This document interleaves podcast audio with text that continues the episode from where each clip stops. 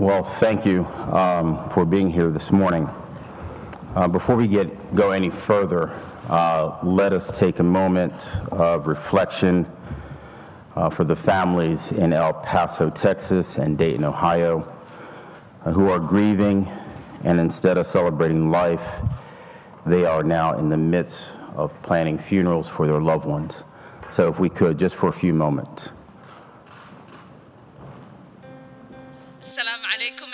What starts here changes the world. Well, I've got to admit, I kind of like it. What starts here changes the world.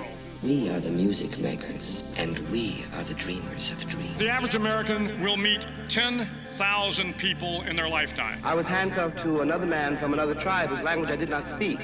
Don't think, feel. But if every one of you changed the lives of just 10 people, and each one of those people changed the lives of another 10 people, and another 10, We did not know each other, and we could not speak to each other because if we could have spoken to each other, we might have been able to figure out what was happening to us. To every politician who is taking donations from the NRA, shame on I believed them when they said they were sleeping on concrete floors. I believed them. children being separated from their parents. In front of an American flag. I believe them. and you can change the entire population of the world 8 billion people. And if we could have figured out what was happening to us, we might have been able to prevent it. If you think it's hard to change the lives of 10 people, change their lives forever, Well, that didn't happen, and here we are. I believe these women. you're wrong. I feel extremely lucky to to be here with all of you fighting for justice, for equality, for the right for us to equally exist in this country. There were 329 uprisings, 257 cities within four and a half years. And neither Martin nor Fanny had any control over that. We might be headed to the promised land Of speaking the truth and finding our external liberty once we internally liberate ourselves. But their children were saved, and their children's children. Generations were saved by one decision, one person. But changing the world can happen anywhere, and anyone can do it. So what starts here can indeed change the world. But the question is, what will the world look like after you change it? Welcome to Public Access America. Make a stand. I know I did. Thank you very much. And may God bless us. May God bless us. Thank you. Um, I welcome you to Mother Emanuel African Methodist Episcopal Church, a place that has taken a stance against the injustices of slavery, a place that has taken a stance against Jim Crow, a place that has taken a stance against segregation, a place that has taken a stance and always takes a stance against hatred, a place where over four years ago, nine people's lives were taken at the hand of a white supremacist. It is a place that continues to take a stand against hatred and racism and gun violence and white supremacy, against injustice and bigotry. It's a place of forgiveness and healing, a place of love, strength, and courage. Mother Emanuel knows all too well what it means to suffer at the hands of hatred and white supremacy and bigotry. And today, again, unlike any other day, we need leaders to stand against gun violence by supporting the bills that are out there. We need leaders to speak out against hatred, bigotry, racism. And we always welcome leaders who are able and who are ready to do just that. So today, we welcome a leader who is doing just that, and it gives me great pleasure to introduce and to present Senator Cory Booker. Thank you.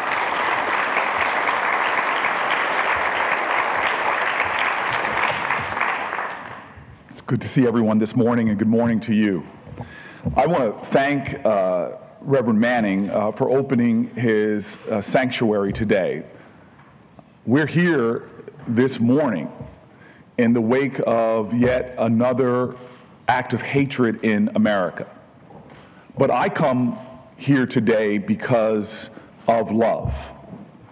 The kind of love I learned about in church growing up.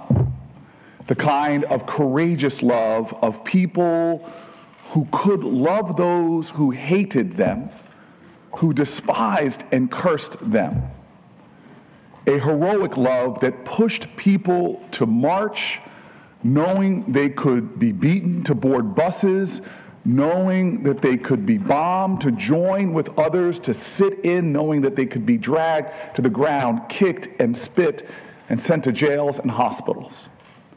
A love fueled by multiracial, multi ethnic coalitions that share a commitment to the common cause and singular destiny of this nation.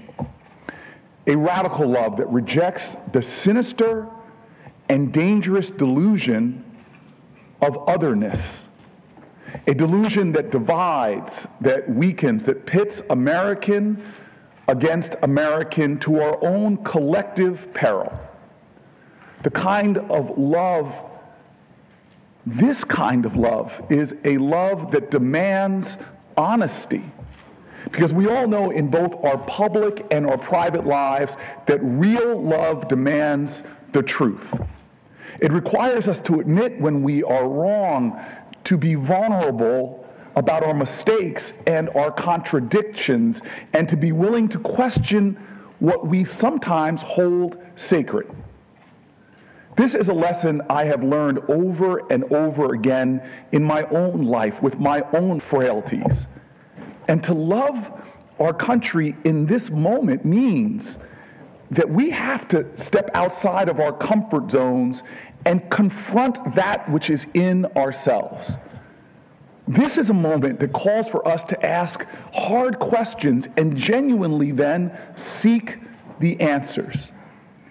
We need to be honest about not just who we are, but who we have been for generations and generations in this nation.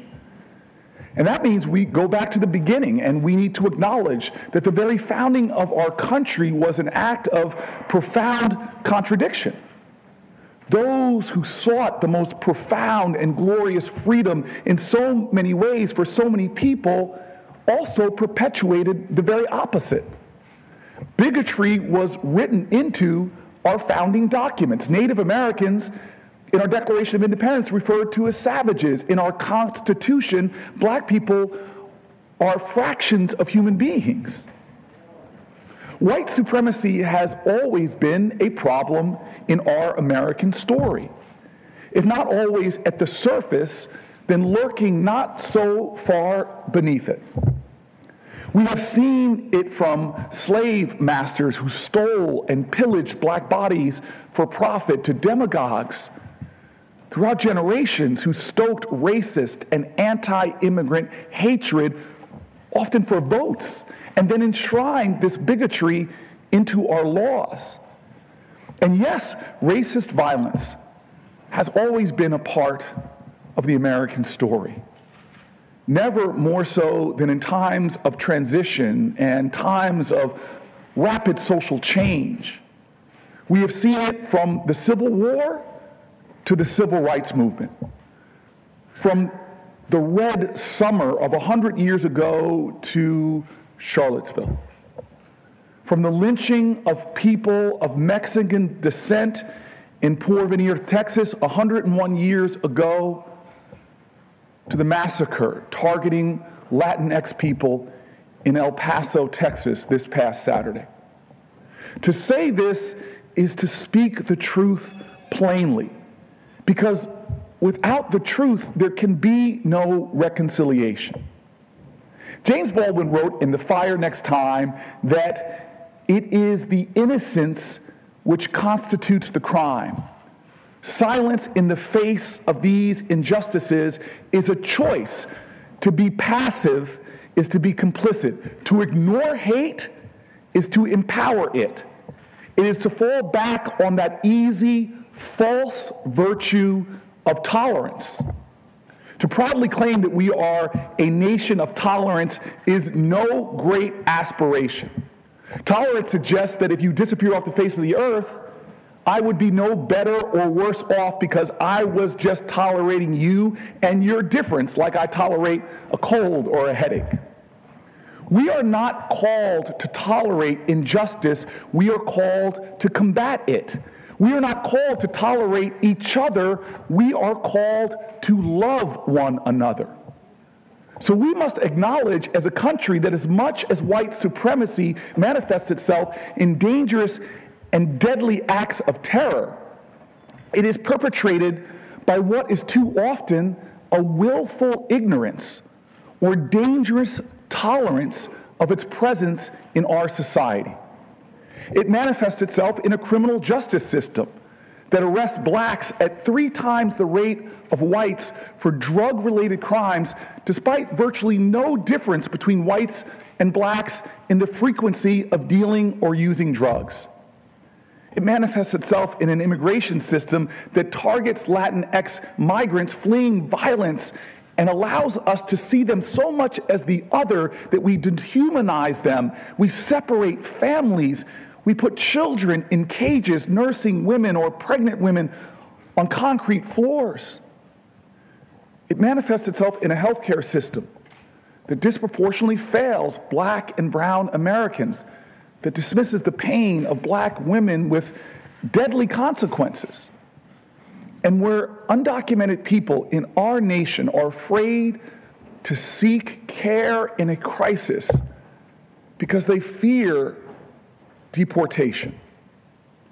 And the twisted irony of this poison is it's corrosive. It hurts the very people it actually even claims to represent. Think about this that white supremacy allows political leaders to promise to build the wall while not building hospitals, schools, or infrastructure critical for the success of all Americans. It talks about the invasion of immigrants while allowing the deadly opioids to invade our communities, kill our children, lower the life expectancy of Americans and white men in particular. And it creates a dangerous delusion that some amongst us are outside our moral concern, that we don't have to care about those others, we don't have to think about them, that they should express their gratitude simply to be here. An idea that some Americans can even be a threat to other Americans just by existing, when in reality, the story of America, the truth of our nation, is that we share a common cause, a common purpose, that there is only one singular American destiny. As a political strategy, weaponizing hatred can be effective. It often seems easy. Islamophobia, anti Semitism, homophobia, xenophobia, misogyny, these tactics aren't a new perversion of our politics. They've been ingrained in our politics since our founding. Generations of politicians have used fear of the other for political gain, and that is certainly the case today. Hate crimes in America are increasing. Anti Semitism and Islamophobia are on the rise. The majority of terrorist attacks in this country since 9 11 have been perpetrated by right wing extremists here at home, and the majority of those have been white supremacists. And these acts of hatred do not happen in a vacuum. They are harvested only once they have been planted. Galatians 6 7 reads, Do not be deceived. God is not mocked. For whatever a man sows, this he will also reap. You reap what you sow. The act of anti Latino, anti immigrant hatred we witnessed this past weekend did not start with the hand that pulled the trigger. It did not begin when a single white supremacist got into his car to travel 10 hours to kill as many human beings as he could. It was planted in fertile soil because the contradictions that have shadowed this country since its founding remain a, a part of our body politic. It was sowed by those who spoke the same words the El Paso murderer did warning of an invasion. It was sold by those who spoke of an infestation of disgusting cities, rats, and rodents, talking about majority minority communities. It was sowed by those who've drawn an equivalence between neo Nazis and those who protest them. It was sowed from the highest office in our land, where we see in tweets and rhetoric hateful words that ultimately endanger the lives of people in our country, people of color, immigrants, of us all. But let's be clear our work is not complete by calling out the shortcomings of our leaders. It is harder, but it is necessary to recognize the decisions we collectively make every day that perpetrate this dangerous reality. Each person, each generation has a decision to make. Do you want to combat or do you want to contribute to our collective advancement or through inaction or worse, to our collective retrenchment? Do you want to contribute to our progress or through apathy and indifference to the violence that threatens to tear us asunder? That is the challenge of our generation today. It is the collective crossroads we are at. People's very lives are in the balance. And to be frank, the future of our country hangs in the balance. The character and the culture of who we are hangs in the balance. This is the crossroads, which is why we can't let these conversations devolve into the impotent simplicity of who is or isn't a racist. Because if the answer to the question, do racism and white supremacy exist, is yes, then the real question isn't who is or isn't a racist, but who is and isn't doing something about it.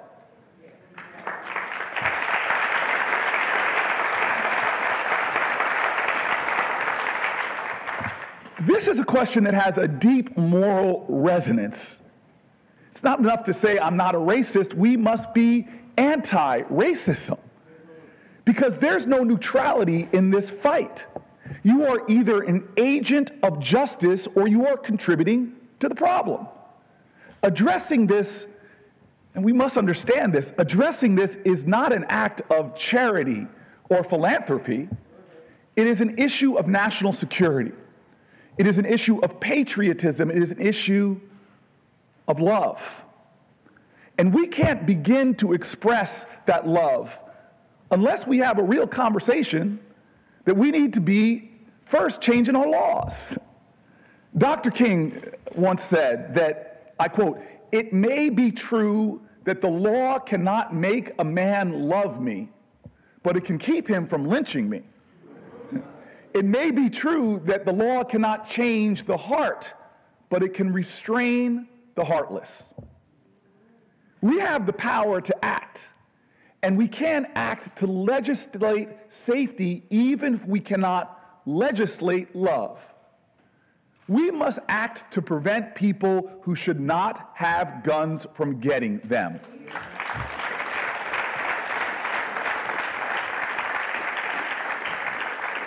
And that includes Congressman Jim Clyburn's legislation to close the loophole that enabled one man to take nine souls from this very congregation. We must act to get the weapons of war off our streets, out of our grocery stores, our bars, our temples, and our churches, and our schools by banning assault weapons once and for all.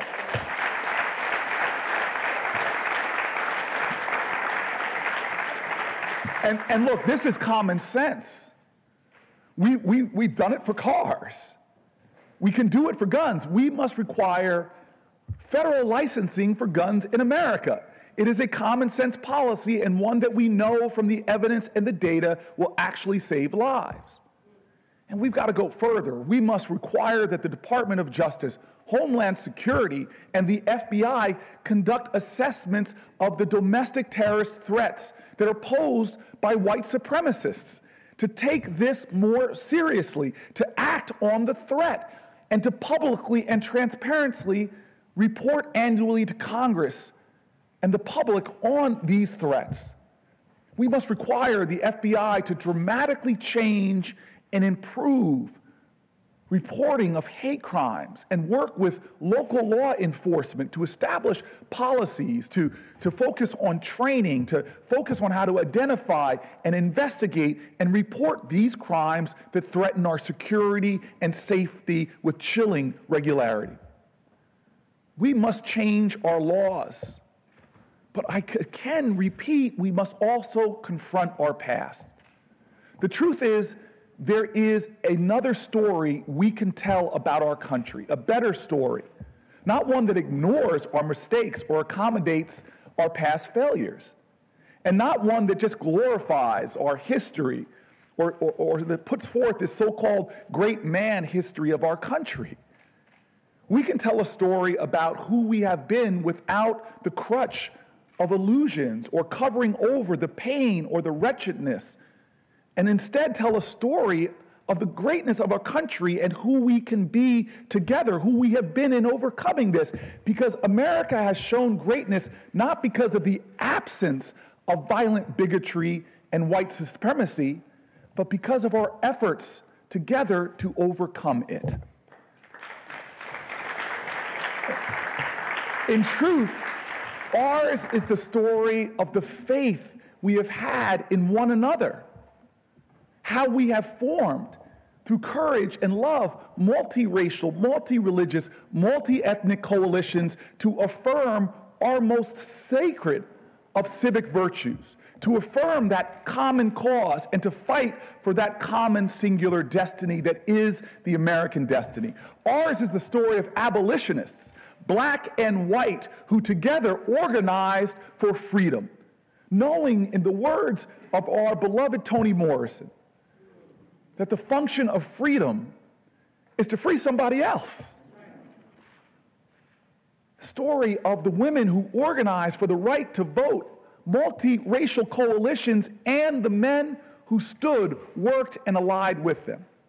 Ours is the story of workers, immigrants, and native born who joined together to organize and end child labor and create the 40 hour work week. Ours is the story of civil rights activists, a rainbow coalition of Americans from every race and every religion joining together who marched and sat in and stood up against segregation and equality for all people, who invested themselves in the idea and understanding that we need each other.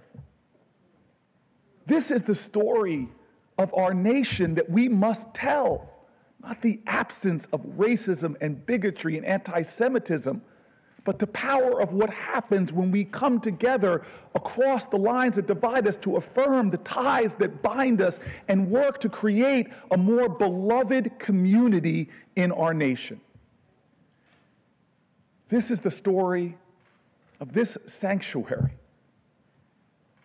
this church of faith and fellowship of the Bible verse that speaks to our civic gospel that is said here in churches like this all across the country that whenever two or three are gathered together, he is in the midst.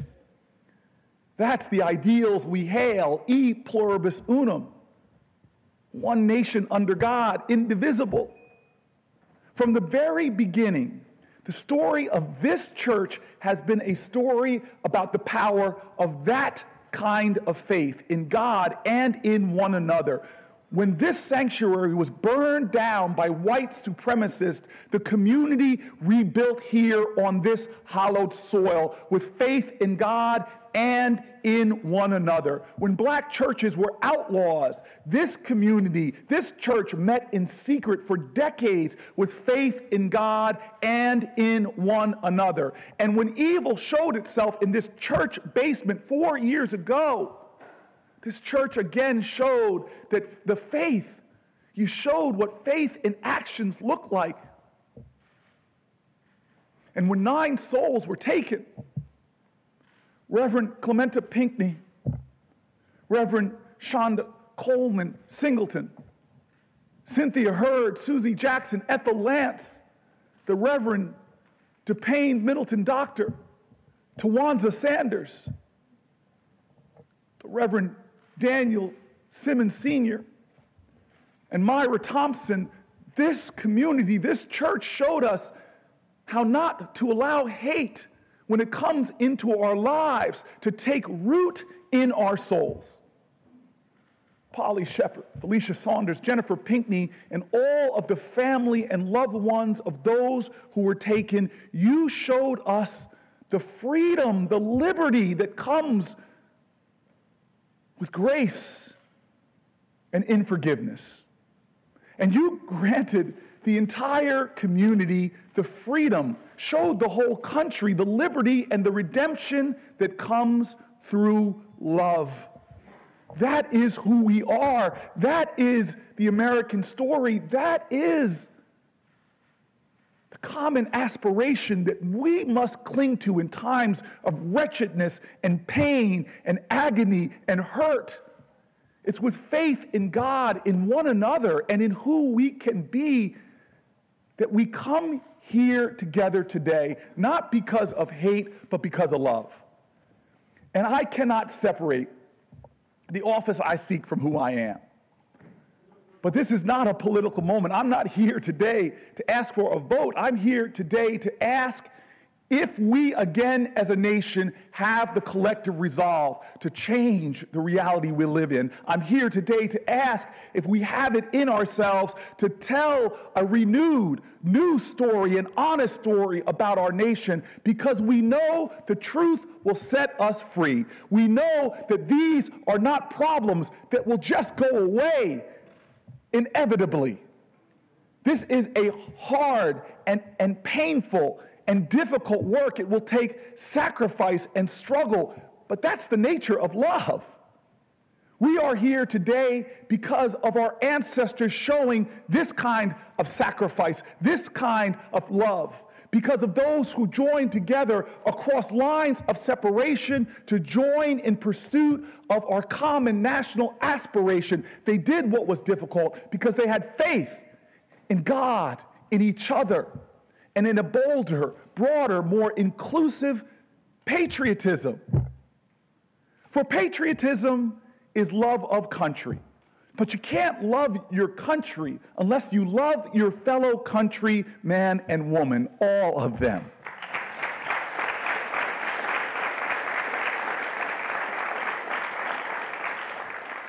And when you seek to lead in your community, in your church, in your city, in your country, in your nation, you got to know you can't lead the people if you don't love the people, all the people. We now must have the courage to turn to each other, to join together. We must reaffirm our common bonds in the face of those who every day seek to rip us asunder. We must actively affirm our love in the face of this rising hate of our day. We must now dedicate ourselves, as our ancestors did, to being freedom fighters. For liberty is one of the most sacred of all of our civic values. We must be freedom fighters. We must dedicate ourselves to freedom again. Now, we in this generation, that freedom fight, that is our national test those who peddle hate at home and abroad, those who seek to pit us against each other, we must be freedom fighters. We must know, now struggle to put more indivisible back into our one nation under God. We must be freedom fighters. We now must label to do the difficult, labor to do the difficult. We must be freedom fighters. We must stand together and work together and struggle together for a new American freedom in our generation. Freedom from fear, freedom from violence, freedom from hatred, freedom to seek, freedom to prosper, freedom to dream America anew again. Once and for all, let us be the land of the free. There is only one way to get there and that's together. Only one way to win with the power, the healing, and the salvation we find in love. Let us proclaim that we can be a nation in our generation to sing the songs of our answers, to proclaim that we are going to be the generation that truly will be free at last. Thank you for having me here. God bless you, and God bless America. To those who would tear the world down, we will defeat you. This is our moment. This is our time. To those who seek peace and security, we support you. Yes, we can. And to all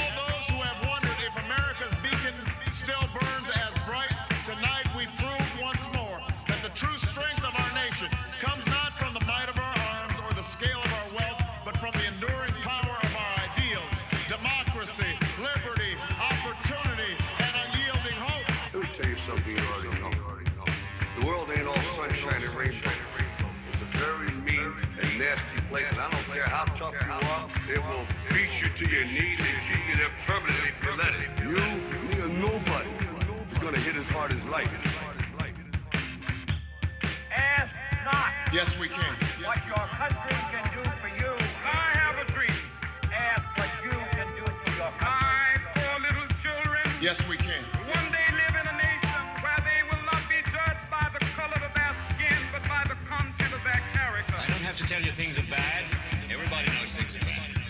It's a depression. In this lifetime, you don't have to prove nothing to nobody except yourself. It ain't about how hard you hit. It's about how hard you can get hit and keep moving forward. How much you can take and keep moving forward. That's how winning is done. Welcome to Public Access America. Yes, we can. Now on Instagram and SoundCloud, He wanted to run out of that tunnel for my dad. on Twitter, Everything Apple Podcasts, the Stitcher Smart Radio app, Potable, and more. Yes, we can. Yes, we can. Public Access America. History in the making. Making history in the making.